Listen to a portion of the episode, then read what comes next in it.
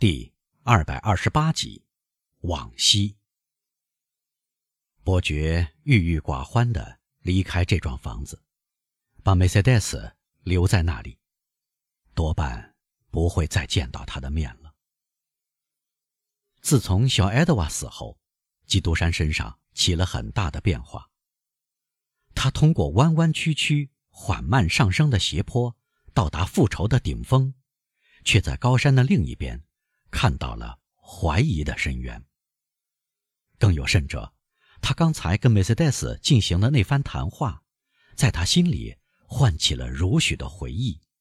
他需要和这些回忆进行搏斗。像伯爵这样刚强的人，不会长时间漂浮在这种忧愁状态中。忧愁给凡夫俗子一种表面的新奇，使之活跃，却能扼杀才智之事。伯爵寻思，他已到了几乎要自责的地步，他在盘算中必然出现差错。我看错了往昔，他说：“不能这样搞错。”什么？他继续说：“我确定的目标会是一个疯狂的目标。”什么？十年来我走错了路？什么？一小时就足以向建筑师证明，寄托着他的全部希望的事业，如果不是实现不了的，至少也是独神的事业。我不愿习惯于这种想法，它会使我发疯。我今天的议论所缺乏的，是对往昔准确的评价，因为我是从视野的另一端去重新观察往昔的。事实上。随着时间推移，往昔就像穿越而过的景色，随着走远而消失。我的情形就像梦里受伤的人那样，他们看到并感到了自己的伤口，却记不得是怎么受伤的。啊，死里逃生的人！啊，富可敌国的阔佬！啊，苏醒的沉睡者！啊，无所不能的幻想家！啊，不可战胜的百万富翁！暂时再来回顾一下那种悲惨的饥饿的生活吧，再走一遍命运迫使你踏上、不幸引导你走过、绝望接待你的道路吧。在这块基督山望着当代斯的镜面上，眼下有太多的钻石、黄金和幸福放射出熠熠光华。藏起这些钻石，弄脏这些黄金，遮住这些光华，由富变穷吧。从自由人再变成囚犯，从复活的人再变成死尸吧。基督山这样思忖着，沿着箱子工厂街往前走。二十四年前，正是通过这条街，他被一个默默无闻的夜间哨兵带走。这些房子显得喜气洋洋，十分热闹，可那一夜却是阴惨惨的，门关着，无声无息。房子依旧，基督山低声地说：“只不过，当时是黑夜，今日是白天，太阳照亮了这一切。”使这一切显得喜气洋洋。他从圣洛朗街来到码头，朝行李寄存处走去。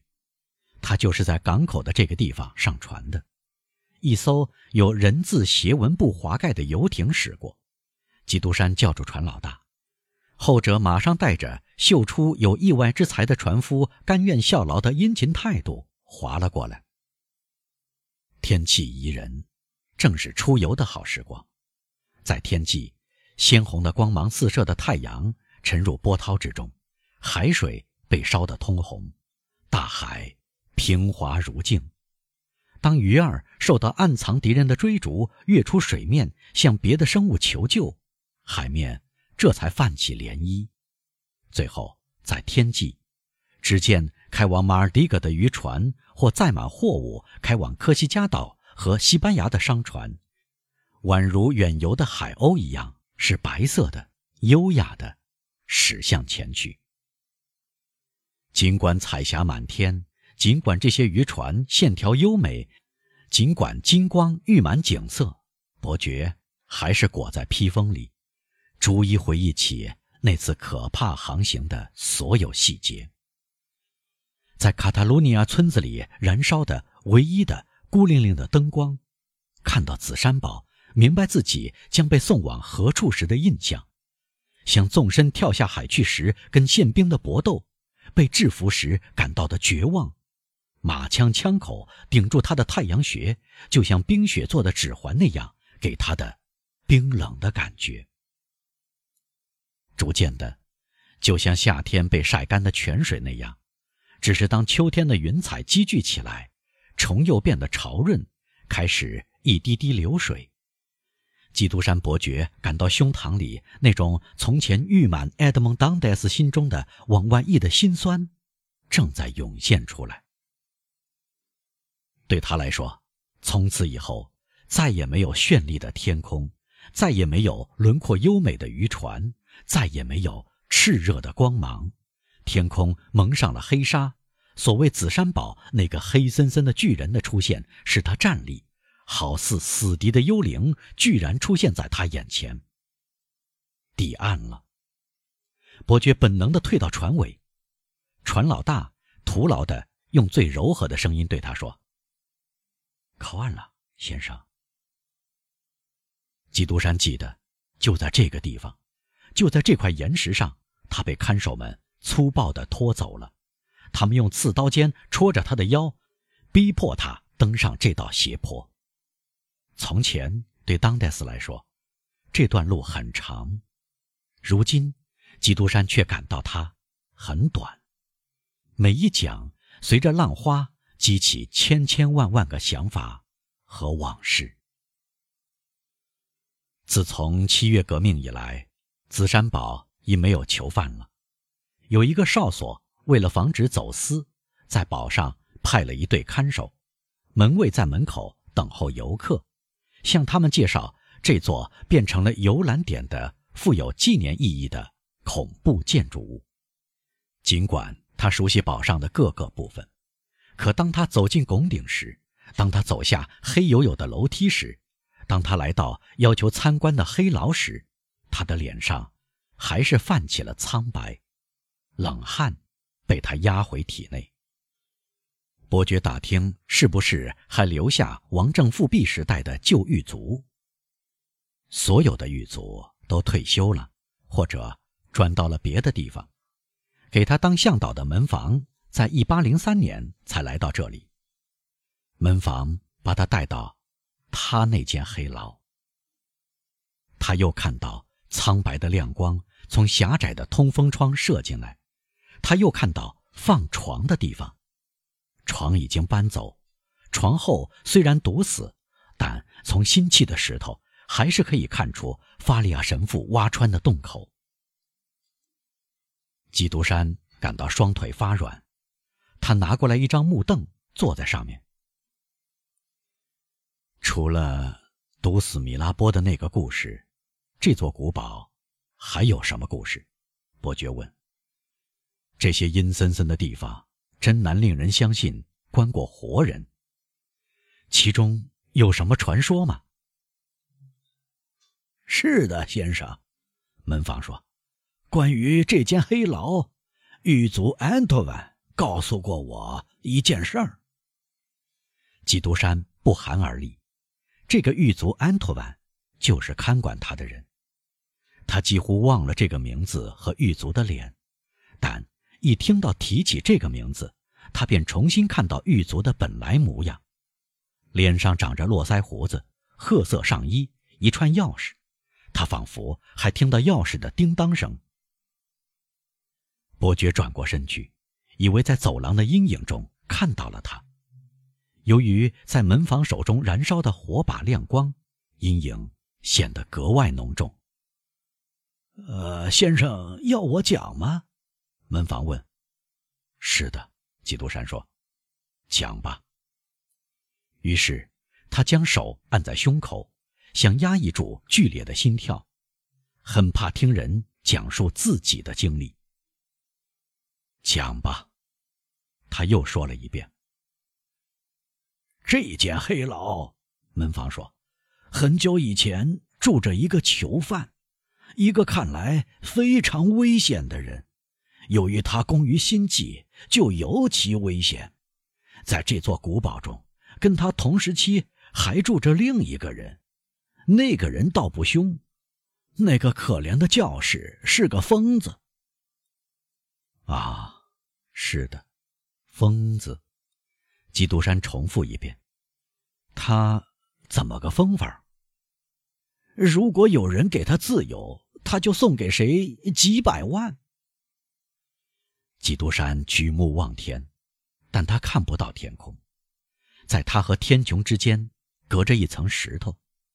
他想，在法利亚神父要向他们献宝的那些人的眼睛和这个宝库之间，也有一层不见得更薄的石头。囚犯们能见面吗？基督山问。哦，不，先生，这是明文禁止的。但他们挖了一条地道。连通两间黑牢，骗过了看守的监视。两人之中是哪一个挖穿这条地道的呢？哈，当然是年轻人。门房说：“年轻人工于心计，十分强壮，而可怜的神父年老体弱。再说他的头脑也太犹豫不决，无法按一个主意做下去。一群瞎子。”基督山心想：“总之，门房继续说，年轻人挖穿了一条地道，用什么没人知道，但他挖穿了，证据不还看得见痕迹吗？瞧，您看到了吗？”他把火把凑近墙壁。啊，当真？伯爵用激动的变轻的声音说。结果，两个囚犯互相往来，往来了多长时间，没人知道。但是有一天，老囚犯病倒死去了。您猜，年轻人怎么办？门房中断叙述，问道：“说吧。”他搬走了尸体，让尸体睡在他的床上，脸朝墙壁。然后他回到空无一人的黑牢里，堵上洞口。钻进装死人的口袋，您见过这样的念头吗？基督山闭上眼睛，又感到掠过当初感受到的种种印象。那时粗布还带着尸体留下的冰冷，摩擦着他的脸。狱卒继续说：“您看，他的计划是这样的：他以为要把死人埋在紫山堡，由于他已料到不会花钱给囚犯买棺材。”他打算到时候用肩膀顶开埋他的泥土，可不幸的是，古堡有个习惯，打乱了他的计划。这里从来不埋死人，只是把一个铁球绑在犯人脚上，再扔到海里。那次就是这样做的。那个年轻人被人从山崖高处扔到海里。第二天，人们在他床上找到了真正的死人，明白了一切。因为抛尸的人说出了他们在此前不敢说的话，这就是正当犯人尸体被抛到空中时，他们听到了可怕的叫声，那声音立即被淹没身体的水窒息了。伯爵艰难地呼吸着，汗水从他的额角往下流，不安抽紧了他的心。不，他在思索，不，我所感到的怀疑。是遗忘的开始，但我的心重新紧张地思索起来，又变得渴望复仇了。那个囚犯呢？他问。从来没听说过他吗？没有，从来没有。您明白，二者必居其一，要么平跌下去。由于从五十来尺的高处掉下去，他就会立刻摔死。您刚才说，在他脚上。绑了一只铁球，他会竖跌下去，要么竖跌下去。门房又说，于是铁球的重量会把他拉到海底，这个可怜的人就待在那里了。您同情他吗？说实话，同情，尽管他是适得其所。您这是什么意思？据说这个不幸的人是个海军军官，变成了拿破仑党人。真理，伯爵在默想：上帝造就出你，是让你浮现在波涛与火焰之上，因此，可怜的水手活在讲故事的人的记忆中。人们在炉火旁传述着他的可怕故事。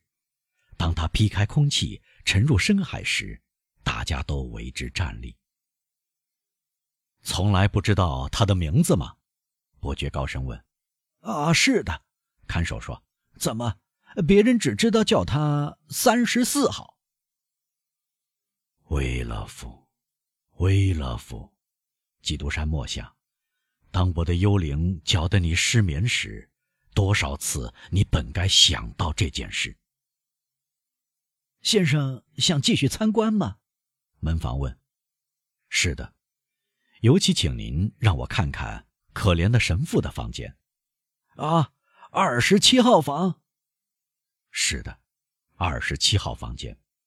基督山重复了一遍。他似乎还听见，当他询问法利亚神父的名字时，神父隔着墙壁。喊叫这个号码的声音。来吧。等一下，基督山说：“让我最后看一看这个黑牢的每一个地方。”正好，向导说：“我忘了带那个房间的钥匙。”您去拿吧。我把火把留给您。不，您带走吧。您要待在黑暗里。我在黑暗里。能看见东西，哦，像他一样。他是谁？三十四号。据说他非常习惯黑暗，连黑牢最暗的角落里的一根针都看得见。他用了十年才达到这一步，伯爵思忖。向导带着火把走开了。